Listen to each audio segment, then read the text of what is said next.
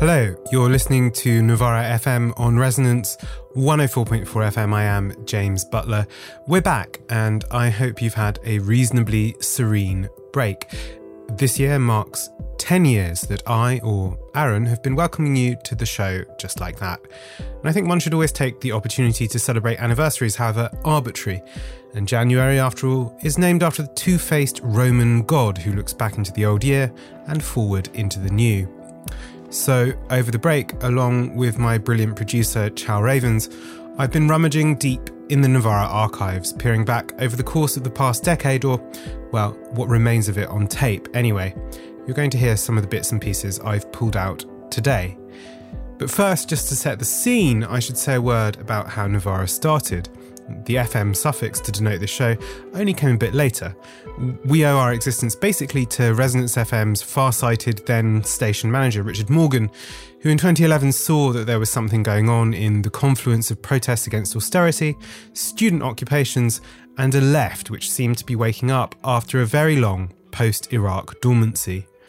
Aaron and I, meanwhile, had met during the student movement. We'd argued a lot and agreed on a lot, and he eventually wrote me in to join him we were both convinced that there was space for something intelligent, heterodox, which tried to bring ideas and action together and which could, in its own small way, try to smash open a suffocatingly right wing public sphere. The project, of course, has grown a lot since then. Articles and, of course, video as well, and many others have joined us. Uh, but that's where it started. The journey, the journey certainly hasn't been predictable. Uh, lots of things we thought were true turned out not to be as true as we suspected, and lots of things we were certain of, and that the world in general said were impossible, have indeed come to pass. Not everyone will remember what it felt like to come out of the torpor of the noughties.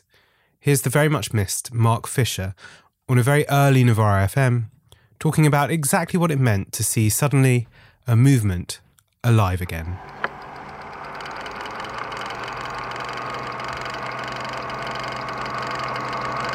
It was literally unbelievable.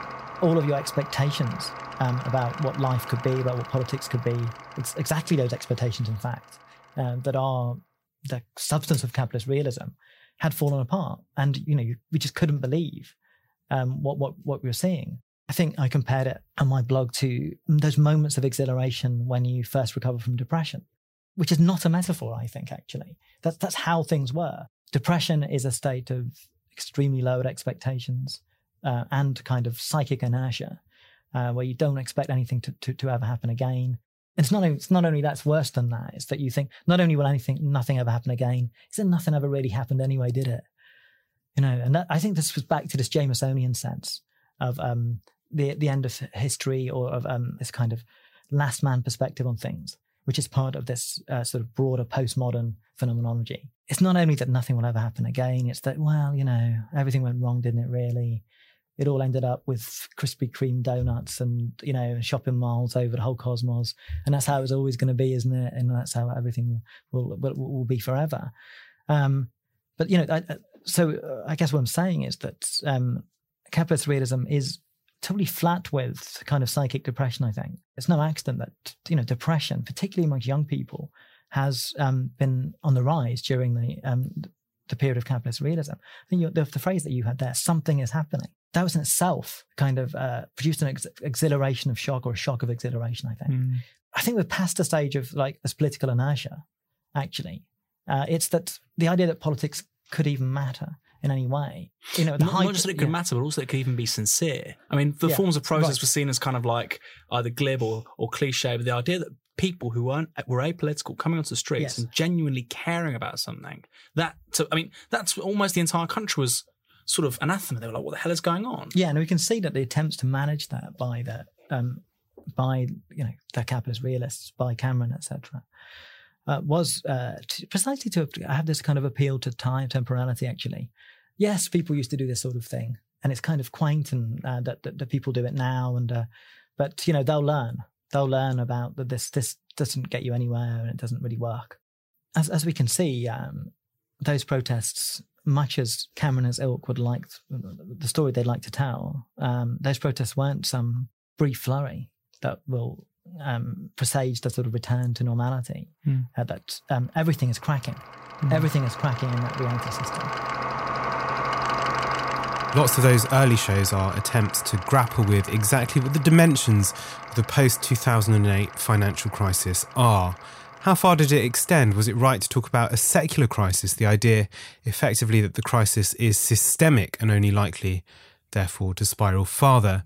Here's the also deeply missed David Graeber with a really neat encapsulation of one reading of the roots of the present crisis.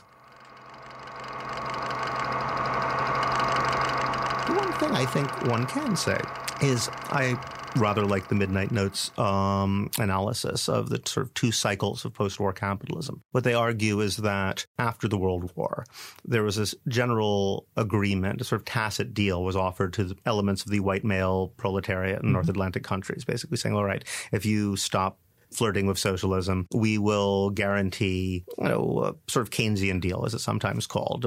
Increases of productivity will be met by increases of wages. Um, there will be various social guarantees, education, healthcare, so forth. And well, you could argue that almost all social struggles from 1945 to say 1975 were more and more people wanting in on the deal.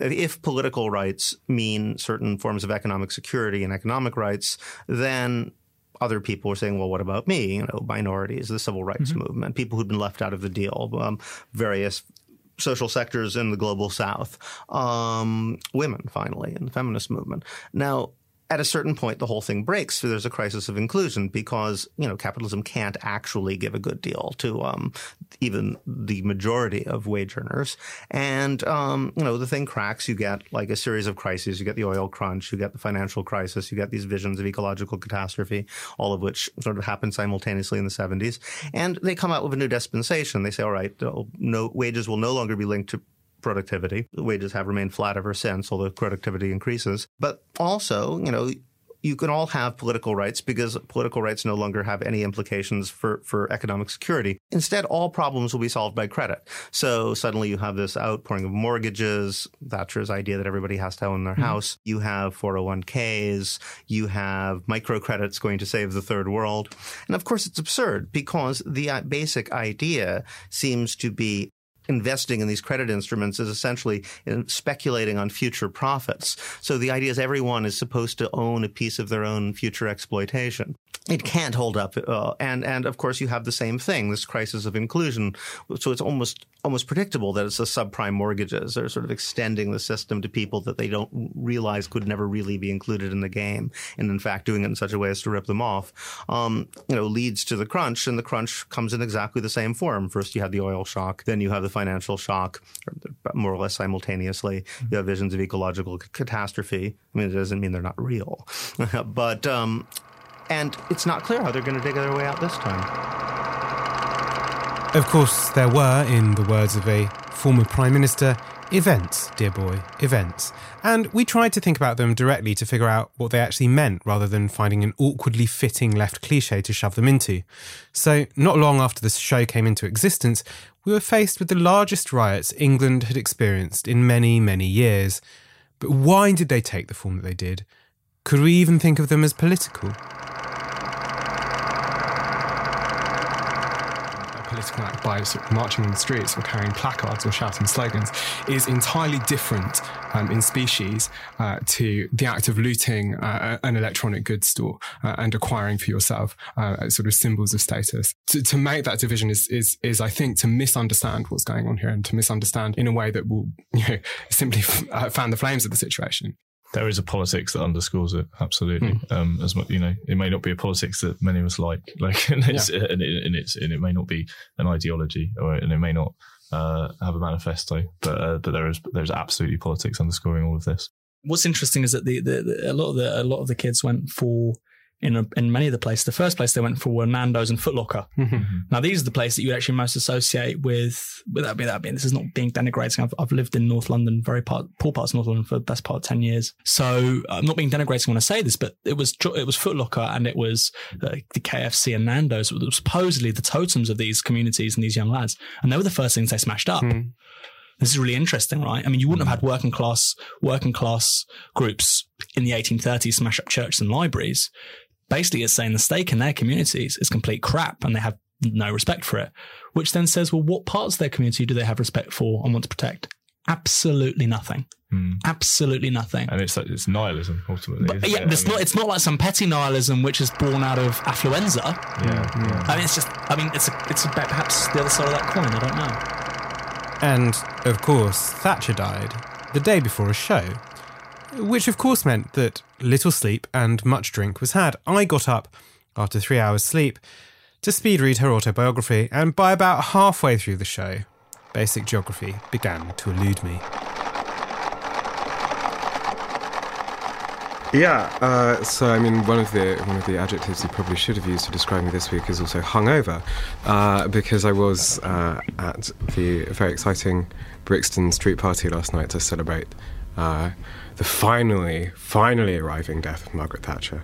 Uh, a great sort of outpouring uh, of joy, really, actually, and it was really kind of visible visible joy uh, and and uh, transgenerational joy as well. Uh, the memories of, of uh, what Margaret Thatcher did are still present in Brixton despite its ongoing gentrification. Uh, so it's doubtless unsurprising that the party happened there. She was more possessed of a kind of mythological conviction mm-hmm. about the moral worth yep. uh, of, of the middle class. And this is, you know, uh, and she writes this again in, in, in, the second volume of her memoirs, which is uh, about the period uh, before. Uh, she, she, so her early life and, and her struggle, uh, her Kampf, if you will, towards the Maggie towards, the, the struggle towards power. And of course, she mythologizes Grantham right now. So this is, you know, her her uh, spiritual home uh, where her, her father uh, was a grocer and uh, you know in which she, she, so she says you know uh, uh, she writes that before she was aware of any kind of argument about you know Keynesianism and all these various things uh, she knew instinctively that it was untrue uh, but by uh, the understanding gained by simply uh, watching her, her much mythologized father, uh, you know, and of course, uh, this is a woman for whom the woman in her life, her mother, was a supplement to and disappeared into the mythology of her father. Um, so, so this is kind of the spiritual homeland of Thatcherism, Grantham. This, Where is Grantham? Uh, somewhere in the east, somewhere in the country. I don't know. Um, I, I, always uh, think of it as like you know Kendal or somewhere like that. it's kind of incredibly bourgeois names, but actually in a bit more you know, um, quite well, I mean, it's, class course,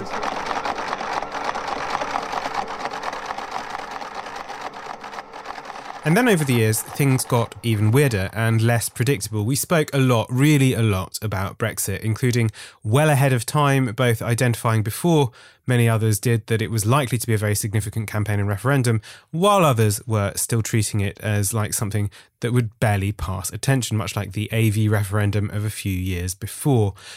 I even hoped, wrongly as it turned out, the left might be able to use it as a kind of lightning conductor for wider social questions.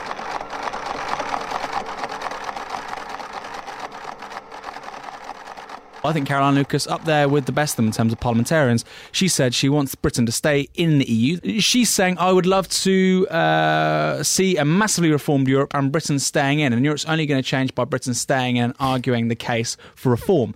You have to then say in response to that, what reforms? Where's the timetable? How's it going to happen? What's the base of social power behind it? Who's championing? What are the demands? Nobody knows. She can't answer any. Caroline Lucas cannot answer any of those questions, not a single one today. As we'll discuss as the show proceeds, you know, European federalism actually had a big social base mm. and a real intellectual trajectory until the 1970s. You know, people Altiero Spinelli coming out of the Communist Party, uh, partisans, uh, you know, anti, you know, sort of anti-fascists communists, but who then understood the limits of state socialism, the limits of Stalinism. That didn't mean they went to libertarian communism. That meant they then became Euro federalists. Mm. In a weird way, that still defines the thinking of much of the centre left in Europe today. In 1970, the debate about Europe was used to sublate uh, emerging social conflicts. Mm. Um, it was used to, in a way that the, the, nation is often used in national economic policy and ideas about the direction of a state among states are, are often used, um, you know, as a sort of box of tricks that can uh, that can transform uh, you know, these questions uh, and remove them to a kind of more ethereal, abstract, or purely discursive plane. It was very much used as a lightning conductor in that sense. But what the Edwardian example tells us is that this this needn't necessarily be the case.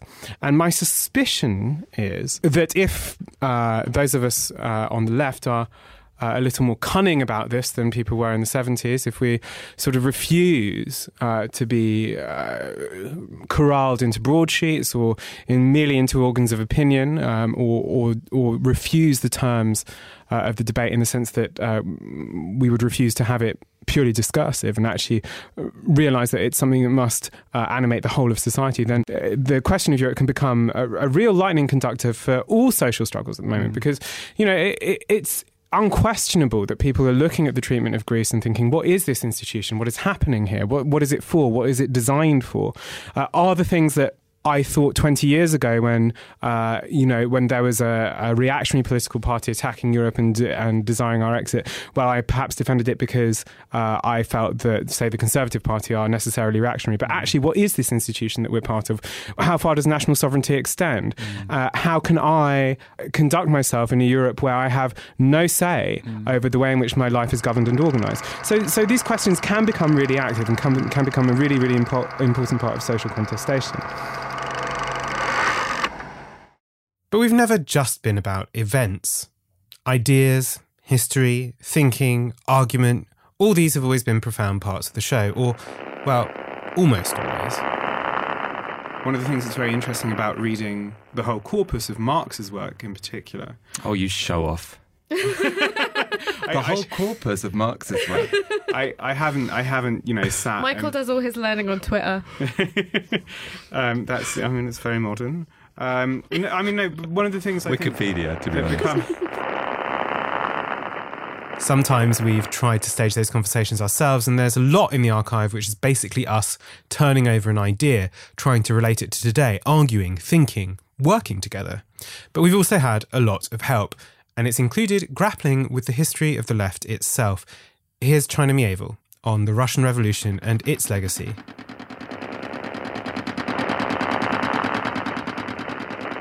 On one level, it is, as you say, the the simple fact that you know revolutions can happen, but I would go a bit further and say, you know, revolutions against capital, against capitalism, against imperialism can happen and are sustained and driven forward by, you know, a glimmer, but a but a visible glimmer of a sense of mm. absolutely radical renewal, not not yeah. just a kind of tinkering, yeah. but you know, a fundamentally different system. So there's that. But allied to that for me is a move away from precisely the inevitability you're talking about to say not only was it this kind of, you know, beautiful utopian vision, because that can be expressed in a very counter-revolutionary mm-hmm. way. Ah, such a tragedy yes, that revolutions yes, yes, always fail, you know. Um, but but precisely, I think this is where a concrete analysis does come in because all of that that sense of the kind of epochal glimmer and, and how moving that is is as nothing if you sort of think it was doomed. Mm-hmm. So allied to that for me is a sense that embattled, you know, uh, denigrated, attacked, yes, but doomed, no. Yeah. And and I think you have to yeah. be able to make that case to actually draw a concrete inspiration from it. Having come out of uh, a tradition for me- that for many years was extremely moralistic about lack of lack of hope or lack of um, not just lack of hope but lack of sort of rah rah optimism, mm. and that sort of excoriated that as being. Um, in some way, you know, objectively counter-revolutionary and liable to, you know, lead to, you know, the cardinal sin demoralization. Um, and what I discovered when I essentially was kind of freed with my fellow salvage editors to to kind of explore the scale of what seems to me the, the problems affecting us, to not be moralized against for feeling pessimistic.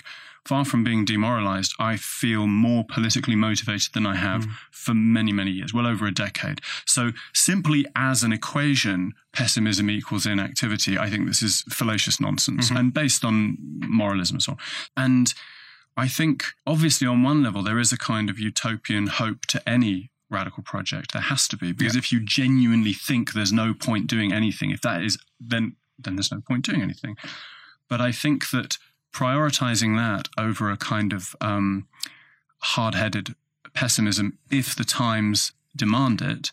And that's Mm. That's a corollary there. Like pessimism is not or should not be a, a point of principle. Yeah. It's a question of it, it's a question of a result of an analysis of a concrete situation. So it's not that you know it's not that you know I, I like to wake up in the morning and say right now to be pessimistic about whatever comes my past. It's uh, comes past my door. It's about saying looking at the world at the moment uh, you know, I, I love being surprised by joy, to quote Lewis. You know, I love that. You know, I, I was delighted by Corbyn and I'm yeah. very excited by that and so on. So this is not about a kind of Eeyore-ish wallowing in gloom. What it's about saying is trying to be concrete about the everyday. And this comes into what you're talking about, the stuff I've been trying to do about social sadism. I don't think history is, you know, I don't think we just kind of keep on going through a thing called capitalism. I think it gets better and it gets worse. And it gets worse. And I think that we are in, you know, a historically particularly curdled and poisonous moment and have been sort of certainly since, you know, been moving that way since the 70s. Um, and I think that there is a new iteration of a kind of overt sadism of, of, of kind of ruling class power that I don't think was there in the 50s, not in the same way. I don't think was there in the 60s, even in the early 70s. And I think that, you know, I think we would be kidding ourselves if we did not face up to that and to what that does to general consciousness and so on. This is where it kind of allies to the activism. For me, part of the point about pessimism, uh, being pessimistic, I should say, is the yearning to prove that pessimism wrong. Mm-hmm.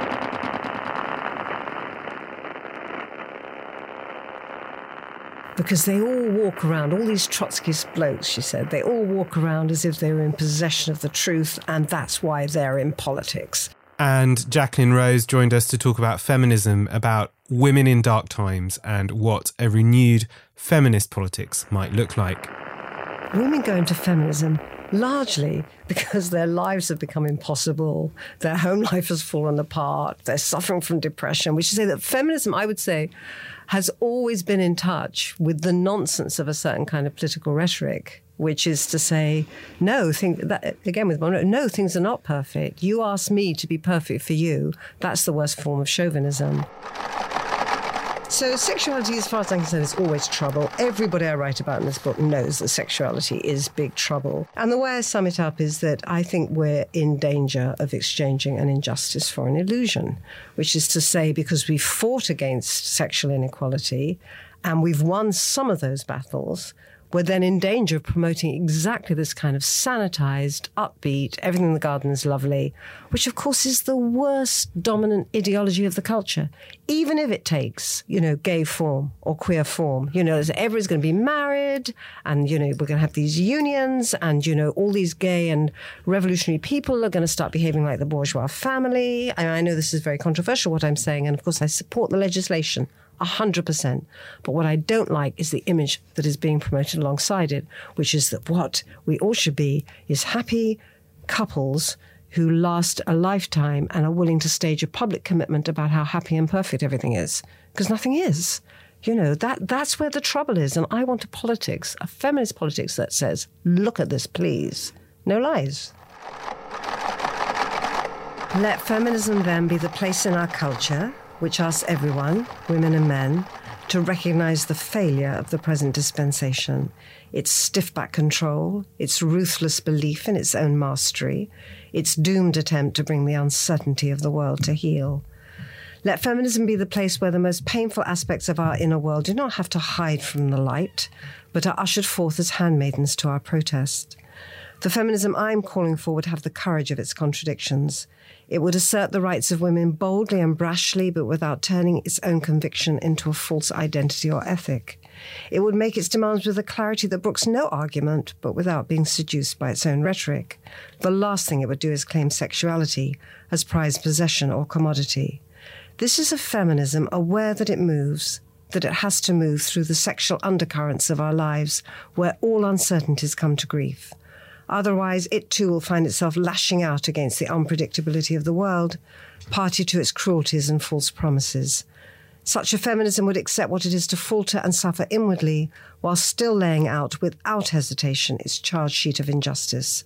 This might just, I allow myself to think, be an immense relief for many of both sexes.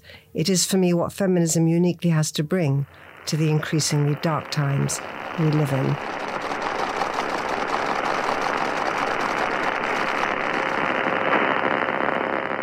And we got more and more intellectually adventurous as we realised that there was both audience and scope for fresh thinking, stories, and work outside the narrowly political.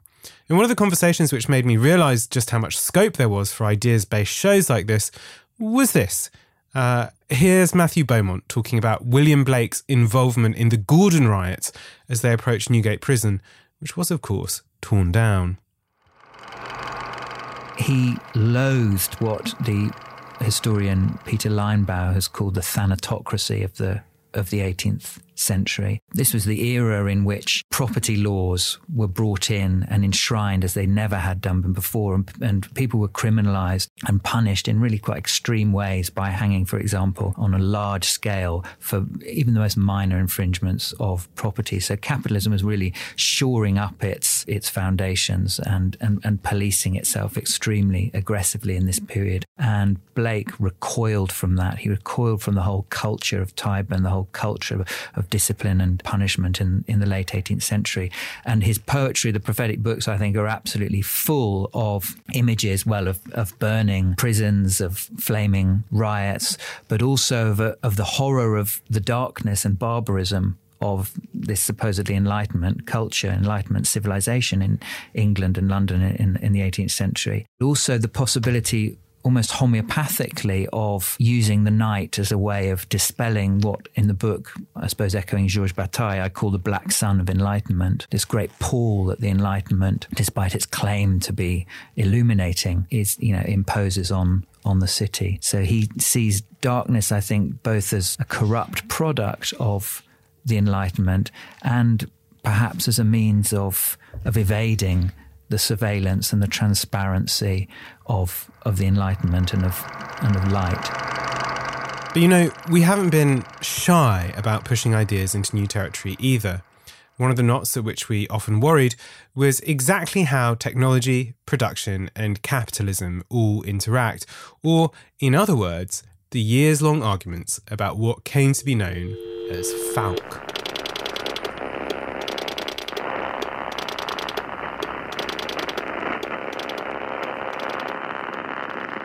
There is a technological question which occupies or preoccupies political thinkers at the moment. Rise of the robots, artificial intelligence, dystopia or utopia. and one day we'll be able to edit my uh, cough-inclined strep throat. Uh, yeah, there is actually. I think there is talk of that. Yeah, well, I'll cure the common cold, and then I'll start believing in the powers of technology.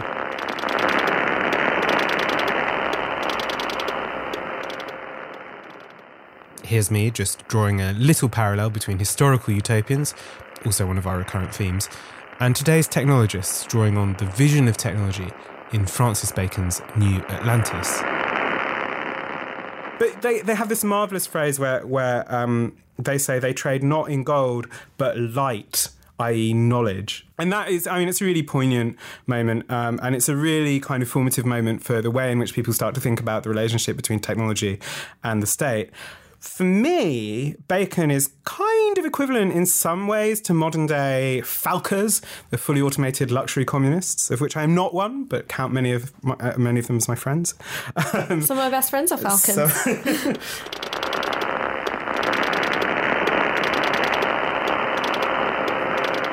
for me, when I say fully automated luxury communism, the vision is William Morris, News from Nowhere. It's playing in nature. It's uh, actually a very antique idea of, of flourishing and togetherness. The point is, what makes that abundance possible? What would ward off cancer? Well, it probably is gene editing. Mm-hmm. What would allow us to not require the hydrocarbons? Well, it's probably going to be PV cells. Because we live under capitalism, the attention is focused on these. Now, these are merely a means to an end. What is the end? Marx says it. It's the flourishing of human species being, which is nothing to do with robots and transistors and all this stuff.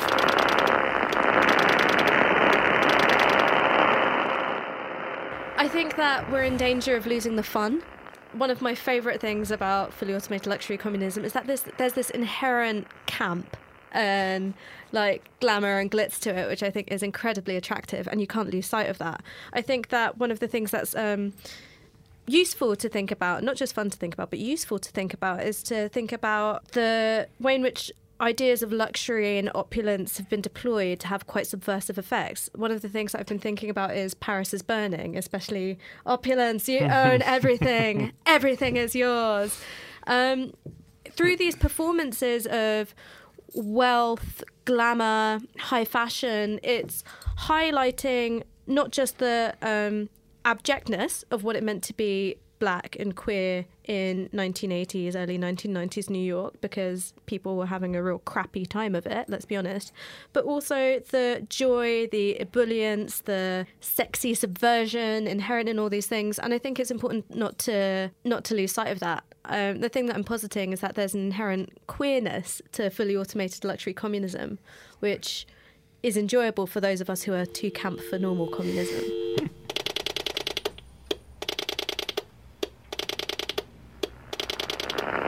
So you talk about the iPad camera being more powerful. I, you know, I, am trying to think about why is this stuff leaves me fundamentally cold. Mm. I, I, I mean, I suppose I just find technology in and of itself quite difficult to get excited about, and in part that's that's because historical awareness that the emancipatory potential of technology is is rarely realized, and certainly not immediately realized, and that relations of domination, historical relations of domination, tend to persist, and in fact are often even renewed by uh, new forms of mm. technology. Mm. So historically, I mean, my sympathies lie with the kind of invisible army of Ned Ludd rather than the inventors of the spinning jenny. So why should I care mm. about technology? Well, we have to care about technology. Um, you said, for instance, cameras. I mean, this is a great example. Who cares if the iPad camera is, you know, five times more powerful than its predecessor? The point is that this will feed into autonomous vehicles. My father's a taxi driver. Improvements in that technology will very likely mean that that profession is a thing of the past in 20 years time. So it allows us not to prophesy the future because that's the job of, you know, capitalist futurism, uh, something like a Ray Kurzweil but it should inform how we act in the present and seek to rechannel those directions, like you say, in socially advantageous ways to the working class.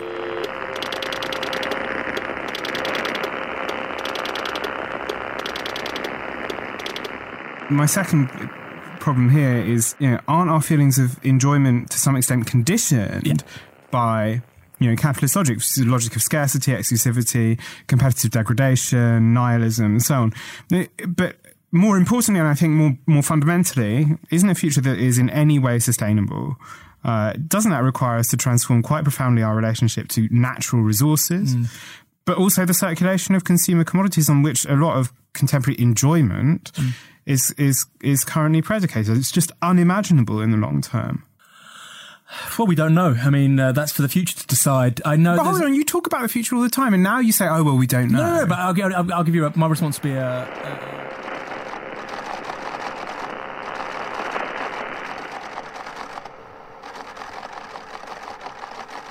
But it wasn't just about ideas. We wrestled extensively with what it would mean for the left to win, what the relationship to the state is or ought to be, and what power might actually look like. And then suddenly, that question became very, very pressing indeed. There's a, lovely part in this interview that Gilles Deleuze does. It's that videoed interview, the abécédaire. So, you know, like, so the interviewer gives him a little, for each letter, she gives him a concept and then he's supposed to say something about it. It's fantastic. Anyway, they get to G and she says gauche, you know, for left. And his first response is, um, il n'y a pas de gouvernement de gauche. Like there's no such thing as a leftist government. Mm-hmm. What there is, he goes on to say, is a government that can give space to the left.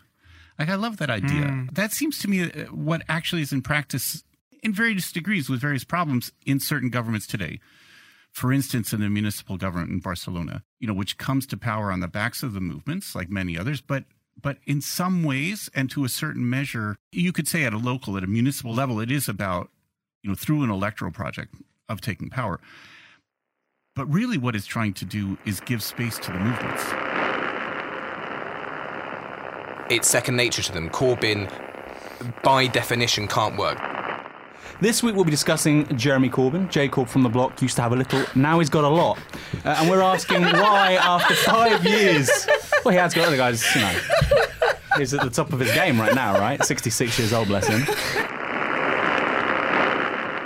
Yes, Corbynism. It would be impossible to condense five years of grappling with exactly what happens when you try to take power in this country from the left, and God knows our judgments on the situation changed a lot. Our discussions on Novara FM have always been quite sober and sanguine on Corbynism, even at its most euphoric, and even when we could feel it spiralling apart. But listening back, it's the earliest shows which I think are the most interesting, including, as you heard there, James Schneider prior to his days working in Corbyn's office back when he was just founding Momentum. You know, there's a set of rules in politics. It's very, very simple. Um, uh, you can't win from the left the the British people are basically quite right wing, quite small c conservative. Uh, the only way you win is with some kind of um, pizzazz and presidentialism, and and uh, somehow, and also we need to have think tanks as well. That's just that's their sort of basic framework, and all of those things are completely untrue. The idea that the Labour Party, because suddenly Jeremy Corbyn wins with this massive mandate, completely transforms into being this movement party with a million members at the heart of every community, organising tenants' unions and organising um, people on zero hours contracts and doing all of these things that we probably think that it, not only in order to win, but in order to win and then transform society are necessary. It doesn't just do overnight, right? The party doesn't Tran- it, it can't transform. We've changed the leadership of the party. A lot of its culture and practices remain in that same form, what people are used to, used to from being a party over, you know, mainly concerned with, and not that this is a bad thing, but we're asking for it to be concerned with electoral politics and with movement building and seeing those two things as having some kind of a relationship. Um, it's way too early to say whether it's impossible for that to happen. Clearly, things are changing. I mean, the Labour Party is much more open to movements than it was beforehand. It is a bit more like a movement than it was beforehand, but is it a movement party? No, it's not a movement party. But I, I, think we've got to look at the, the kind of dynamics that play within it, and if we're interested in the kind of movement party bit of it, how those can be strengthened.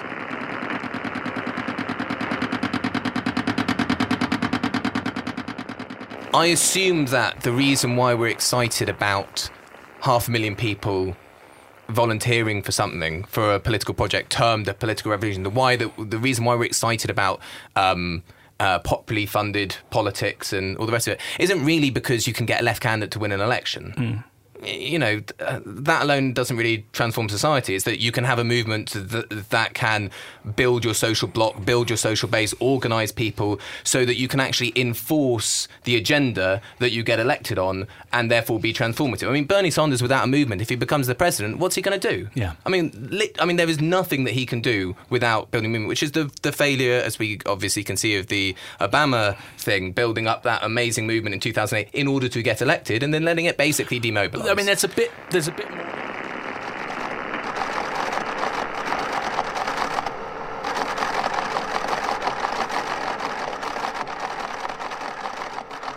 And one of the most interesting of those early shows, Rosie Warren and Richard Seymour from Salvage magazine on how to judge Corbynism's potential. Is it a flash in the pan? No, I don't think it is. I think it's structural. Now, Corbynism itself is incredibly fragile. I mean, everybody can see this. And I did a meeting the other night talking to Labour activists, and uh, nobody's in any doubt about this that it's at great risk of falling apart sooner rather than later. And at least by 2020, uh, if uh, Corbyn is unable to win the election by some uh, strange set of circumstances. But nonetheless, it remains a structural phenomenon. Why? Because the conditions that made such a rapid surge possible are going to continue.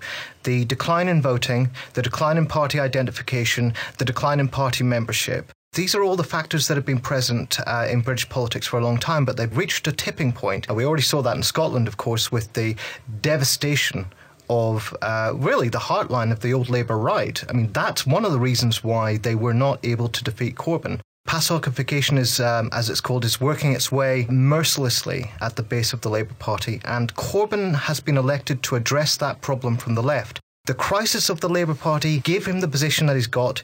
It may now be his biggest impediment.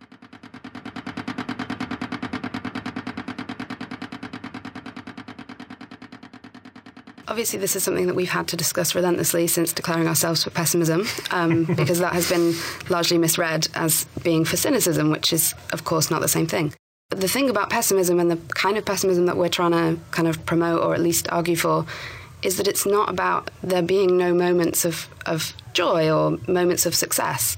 It's precisely that you can then recognize them as actual moments of success rather than as something that you had predicted from the very beginning because you had this kind of triumphalist nostrum of you know as always being on the up everything being right around the corner that if you're if you're ready for failure and then something good happens you can really seize on that and you know work out how you did that and repeat it. If you go into every situation assuming that you're going to win you disorientate every activist who believed you and you know and who was hoping for a success when you don't and you have no explanation for it because you've you know you've completely set yourselves up for failure. I don't know that this is a moment for optimism in that sense, but certainly Corbynism and Sandersism and Podemos and you know where these mm. things are happening elsewhere, they're certainly chinks of a good occurrence, if you like. Um, but I don't think we're under any illusions about what chances they have for you know real and lasting success if we approach them as if they're you know inevitable. This is what we are mm. waiting for, and everything's going to be plain sailing from here.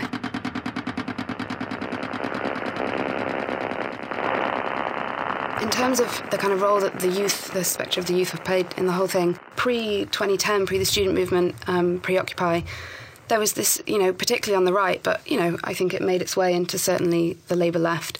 There was this, um, you know, this spectre of this like apolitical, apathetic youth that, you know, no longer cared about politics because they were consumerist and you know they'd bought the lie and you know we couldn't appeal to them anymore. and then the student movement happens, and obviously, you know, there are hundreds of thousands of students that are furious and it should have put it to rest. And instead, this new spectre has come up of this millennial who is this naive, you know, idealistic dreamer, particularly in the US, but I think within, you know, the Corbynistas are being accused of this as well. So the, the kind of turn on a dime of the youth being kind of demonized as these apathetic letdowns who, mm. you know, don't appreciate their vote and aren't turning out for elections because they, you know, they don't know they were born and mythical privileged young people who are actually have the worst, you know, mm. the first time having worse living standards than their parents, them being turned into these idealistic, you know, naive dreamers.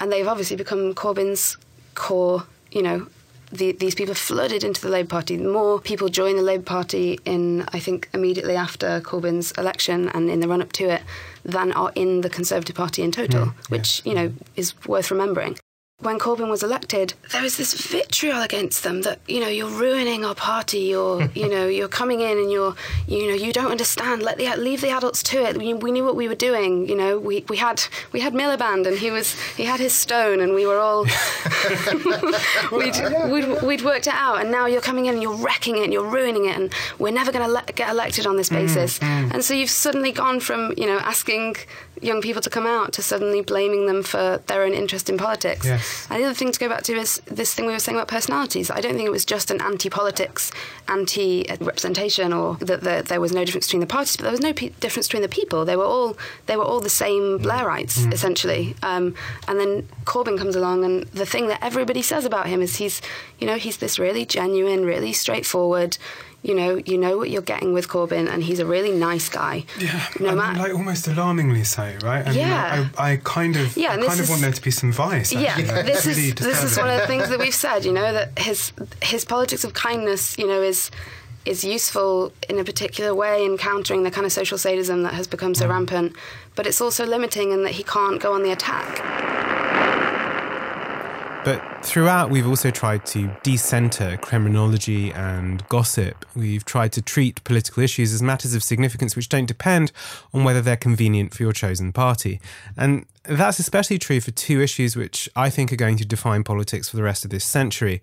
The first is migration, and everything that the question of migration tells us about politics in a wider sense.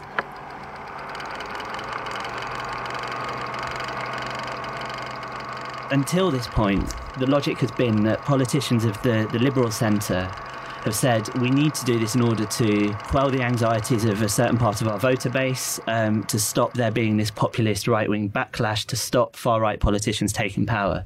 What we're seeing now is that politicians, either with far right sympathies or from far right political movements, are taking power in some forms in some mm-hmm. countries.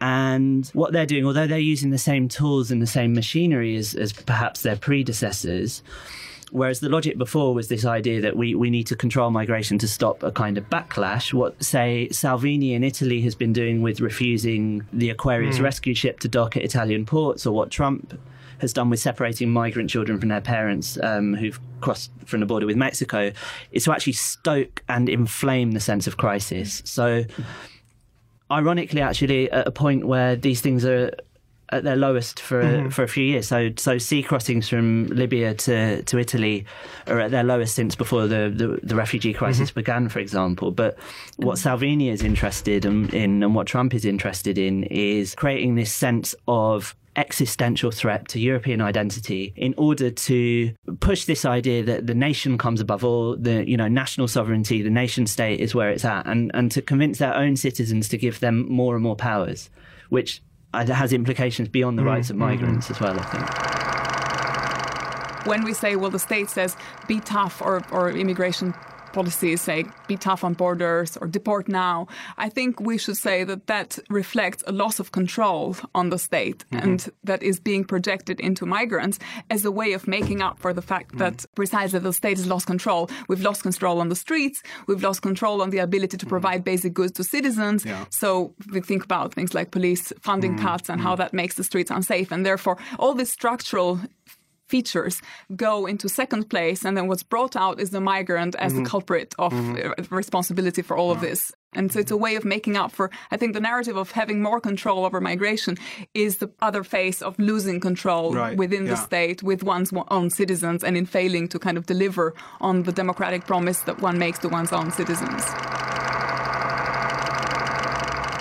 well, I think um, borders are they're kind of restrictions on your citizenships, and I don't think um, the idea of borders applies just to migrants. So, for example, some people would look at how punitive the benefit system is in the UK and say that's a form of borders. Mm-hmm. Like it's this is a very similar system to the way migrants are policed, the way that people who need access to welfare benefits are policed. There are certain hoops they have to jump through if they want to get support. So I think a border is is not necessarily just physically entering a country. It's what happens to you when you get mm-hmm. to the mm-hmm. country, whether you have access to decent housing, um, whether you have access to work, whether your children have to live in poverty or not. And the state just has so much power and control over what you do. You never feel completely secure or safe. Mm-hmm. I would add to that that, you know, there are the borders that the state tries to impose in order to regulate people, you know, control them, keep people in particular places or restrict access to, you know, certain social goods or, or, benefits. And then there's the kind of borders that we we have in our heads as well that often stem from that, that um, there will also be a knock-on effect of um, us making divisions between people. So the the big one in my work is this division between genuine refugee and other, you know, economic migrant one of the things that I'm hoping to challenge with the way that I'm writing about people is to show how that distinction breaks down in real mm-hmm. life, because I think we can very easily kind of unconsciously rep- replicate those decisions. And I mean, that's also, you know, in a way, that's the sort of ideological bordering, you know, whether it's racism or class and, and the way that we think about those people. That's a persistent feature of our societies, and, and it's a way that keeps capitalism functioning mm-hmm. and keeps us, you know, a small group of people having all the wealth and the power as well.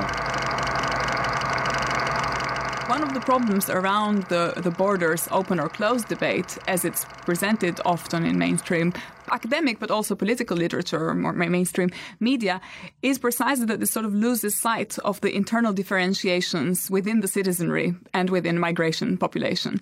And so when we're thinking about are we in favor or against open borders, we somehow forget that borders are always open for some people and closed for other people. So they are more open and more mm-hmm. closed. Mm-hmm. They're more open if you're white, middle class, educated, even if you come from Albania, like me and they are much less open if you are of a different race, of a different uh, working class position, for example. And so I think one of the problems with the open borders debate and also of migration in general being discussed as migration rather than what kind of migration, under what constraints and in what country and in what period even, is precisely that we lose sight of the fact that a migrant may or may not be a target depending on what kind of migrant they are. I mean, mm. football managers and football players and actresses and Olympic athletes are all migrants, but mm. they're extremely privileged migrants. They're unlikely to go through any of the burdens of admission and integration that the kinds of migrants that we worry about when we think about the burdens of migration uh, are. So um, there's an anecdotal example. When I applied for permanent leave to remain, I discovered that for a super premium visa fee, you could have Home Office official come to your home and collect your fingerprints and process the whole application within 24 hours. So it's there's still a border, yeah. there's still a constraint, but think about that constraint against someone who instead doesn't even have the means to mm. access the application procedure or has problems navigating the internet yeah. or has problems with uh, operating, uh, discussing with officials on the phone. Or there's a number of barriers on communication and integration that are just faced in an unequal way. And I mm. think the kind of the general, the catch-all phrase migrant doesn't necessarily allow you to capture these different elements. You heard Dan Trilling, Rebecca Omonira, and Lea Ypi there. Now, the great emergency of our time, the thing which also makes migration a central question, is climate change. And in a sense, it's a kind of deep and peculiarly human madness that finds us devoting such energy to petty squabbles like infinitesimal differences on the left or rabid digital persecution of the most mild of deviations in the face of so profound an existential crisis. We've devoted lots of time to it over the years, and believe me, we'll be devoting more. Here's Geoff Mann. The political economic responses are entirely dependent upon a functioning capitalist system and the attendant uh, attachments to growth, attachments to distributive networks that are in no way addressing the issues of social and other kinds of justice. It, at the very best, will lock in existing inequalities. And at worst, and even more likely, exacerbate those that exist, both between and across nations.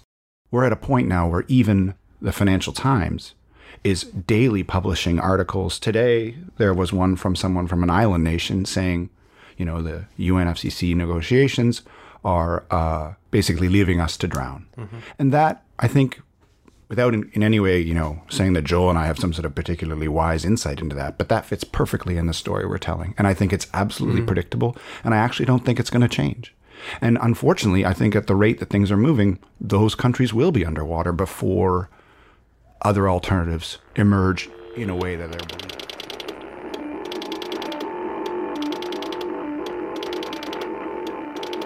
Capitalism has this really important binary of society and nature both of these terms get produced, uh, you know, sort of through the long 16th century, and the idea behind it is is uh, essentially to say that that here uh, within society, uh, and that's usually white men, um, and uh, obviously propertied white men, um, certainly not the working class are uh, invited to be part of society at that point.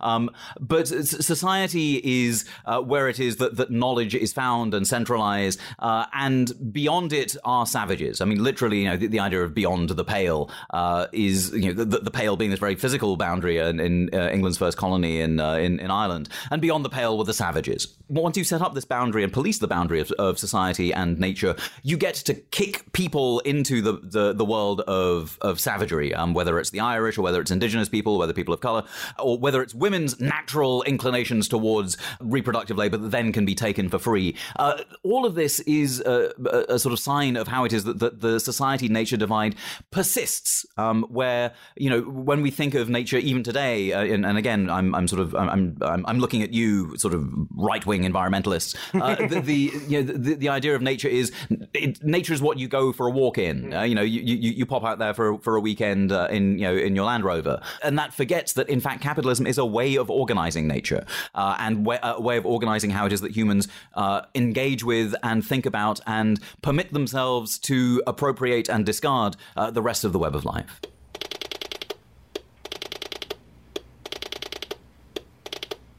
It does seem like the best option right now. I understand that.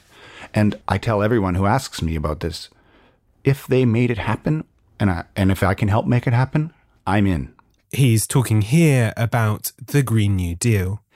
That said, I think it's very important for those of us who are endorsing it to also be realistic about what it can possibly achieve. Its attachment to a Keynesian economics means that it does, I think, render itself subject to some of the flaws that we identify in Climate Leviathan and some of the larger kind of ideological complications or paradoxes that tie it to Keynesianism more generally, which I talk about in the other book more. You know, the, the, that is, as you mentioned, that's a naivety about global finance, which doesn't mean that can't be overcome, but it, it won't be easy. And it's not in the Green New Deal right now.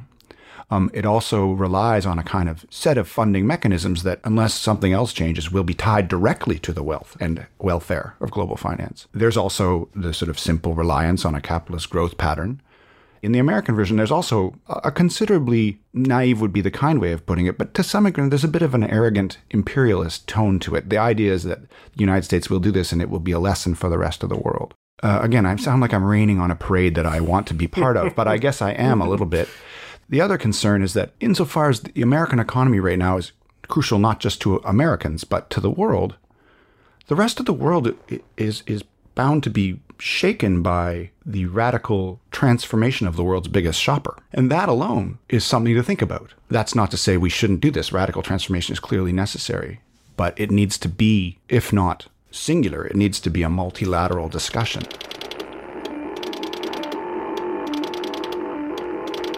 The chicken nugget works as the, the, sort of embodiment of everything that's bad about capitalism. I mean, first of all, if you want a, a sort of signature of humanity's uh, being on Earth, you can look to the fossil record and find uh, the trillions of chicken bones that are laid down because uh, humans have decided that chicken is soon to be the world's most popular flesh for human consumption.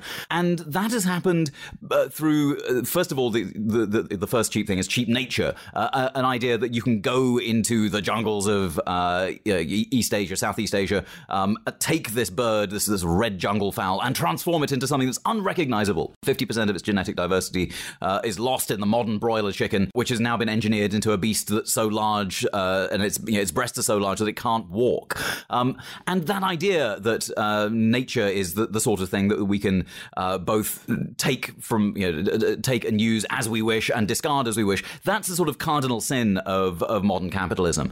Um, but the chickens don't turn themselves into nuggets. You need workers. And in the, the modern chicken industry, uh, workers are treated incredibly badly. Uh, recently, we were just doing some uh, sort of follow up research, and we found out that, uh, you know, if you spend a dollar on chicken in, in America, um, two cents of it goes to workers. But in some cases, uh, prison labor is used in, uh, in the chicken production line, so people get paid maybe 25 cents an hour. and then, of course, the, the people are treated so badly in the chicken industry that there's usually a dearth eh, of workers in the night shift. Uh, and so chicken industry executives came up with a fantastic plan to be able to solve that, which is uh, to set up Christian opioid rehabilitation clinics. Um, and so the idea is that instead of being incarcerated, people can be diverted away from uh, the, the prison population into these rehabilitation centers.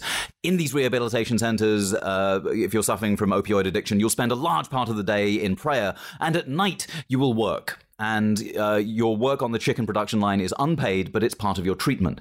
And this is, of course, very new and very old. You know, the idea that uh, with sufficient work and labor and prayer and obeisance to Christ, you might be able to join society. Um, that's the, the, the, sort of 101 uh, uh, move that the Spanish colonialists used uh, against indigenous people, and it's being used again today. That, that uh, people who are in the throes of opioid addiction are being treated literally as outcasts from society, and their permission to rejoin society is free labor.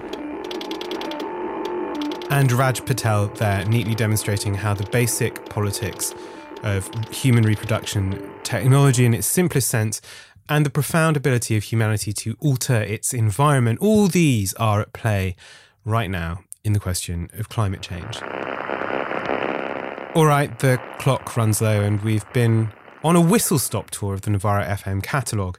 Maybe you've heard some things you missed at the time, can, of course, check them out on the Novara Media website. And there are a great number of things that we found we've had to leave out simply because they're intense, deep discussions which don't necessarily lend themselves well to being clipped. But that's especially true when we're thinking in depth about the state or about what revolution might actually mean, what it means to talk about the people. One strand I hope we'll talk about more, uh, but which is like a golden thread running through the show, is an interest in utopia, a conviction that actually it is still necessary to make a claim, a positive claim on the future, and that that is not only a question of policy, but imagination and inspiration as well. It would be, I think, difficult to condense the lessons we've learned over the decade, but let's put it like this.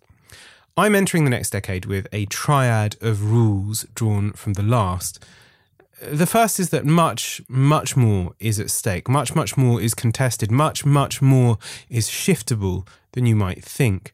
because of this, Deeply unexpected transformations will happen, and you won't always see them coming. Who saw the precise shape that Trump or Corbyn or even Brexit would take? And so, neither the stance of the optimist or the pessimist is useful. The optimist thinks that their involvement is entirely unnecessary, that history is going to move on uh, and transform without them. The pessimist thinks that nothing can move history anyway, so why bother? The task, though, is sober assessment and persistence in insisting that things can and must change. Second rule the weakest parts of our own work have always been where we've tried to close off a difficulty or prematurely resolve a contradiction, either by making it accord too readily with left wing orthodoxy or for fear of what it might represent. But this is always a mistake. The most important and powerful lesson comes from the heart of difficulty. It comes from the heart of these really difficult issues. You need to stay with the trouble.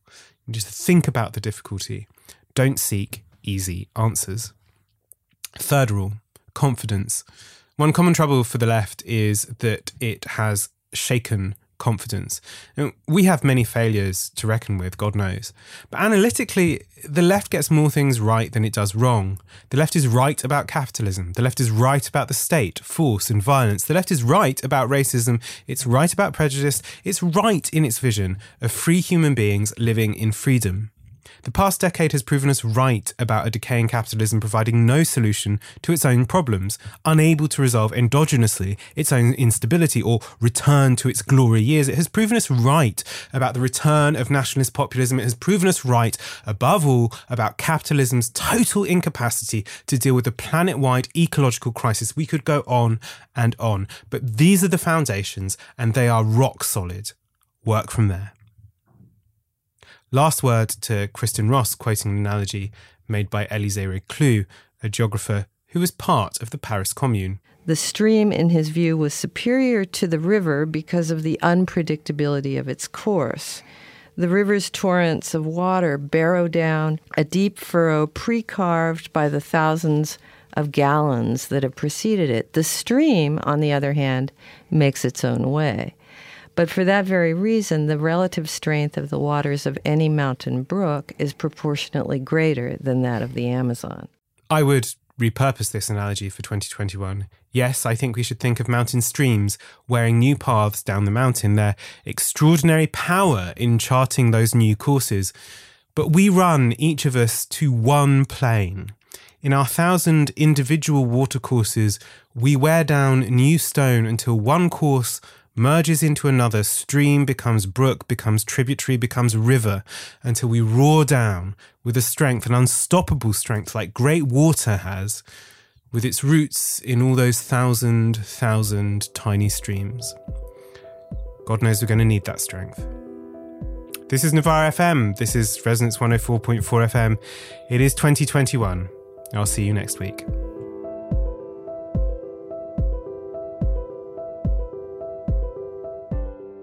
That may sound incredibly boring. It quite possibly is. Before we continue, can I just give a big Aaron, shout sell out? I, I, have to say, I, I, always hate talking about the Labour Party as sort of exercise in misery and despair. Um, despite the fact that, you know, I, I, don't actually expect much from the Labour Party. It's not as if I'm in a state of permanent disappointment with them.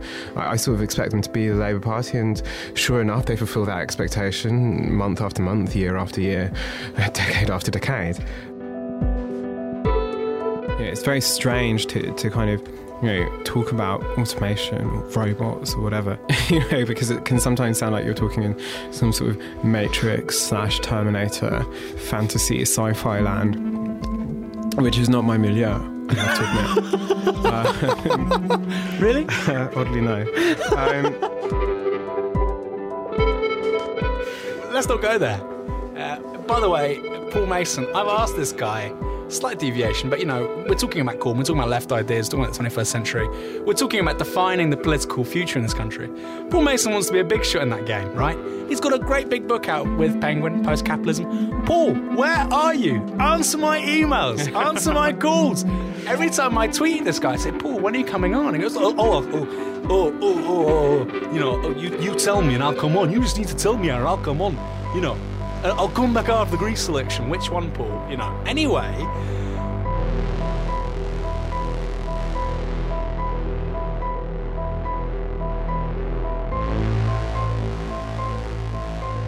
Isn't that a necessary question to engagement with? You can't have done with the political or the autonomy of the political. Sorry, I've gone on a bit there. No, no, that that was good. Um,